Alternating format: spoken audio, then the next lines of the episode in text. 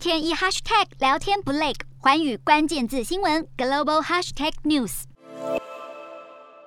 排队人龙足足绕了两层楼长，民众各个手上大包小包。日本快时尚品牌 Uniqlo 日前表示，衣服是生活必需品，俄罗斯有生存的权利，决定继续在俄国营业，引发外界挞伐。该公司十号急转弯，决定暂停俄罗斯业务。有俄国民众大叹，各大品牌陆续退出，他们只能不断排队囤货，希望早日恢复正常。另外，总部位于美国纽约的高盛集团与摩根大通集团也宣布，将关闭在俄罗斯的业务，成为首批退出俄国的美国大型银行，让同行面临跟进压力。在国际制裁俄罗斯的情况下，西方金融机构在俄国越来越难经营。根据国际清算银行数据，美国银行曝险金额高达一百四十七亿美元。而受到俄国银行陆续遭到制裁影响， YouTube 和 Google Play 商店宣布在俄国暂停付费订阅等所有支付服务。不过，俄罗斯的 YouTube 频道还是可以从俄国以外的观众获得收入， Google Play 也还是可以下载免费的 A P P。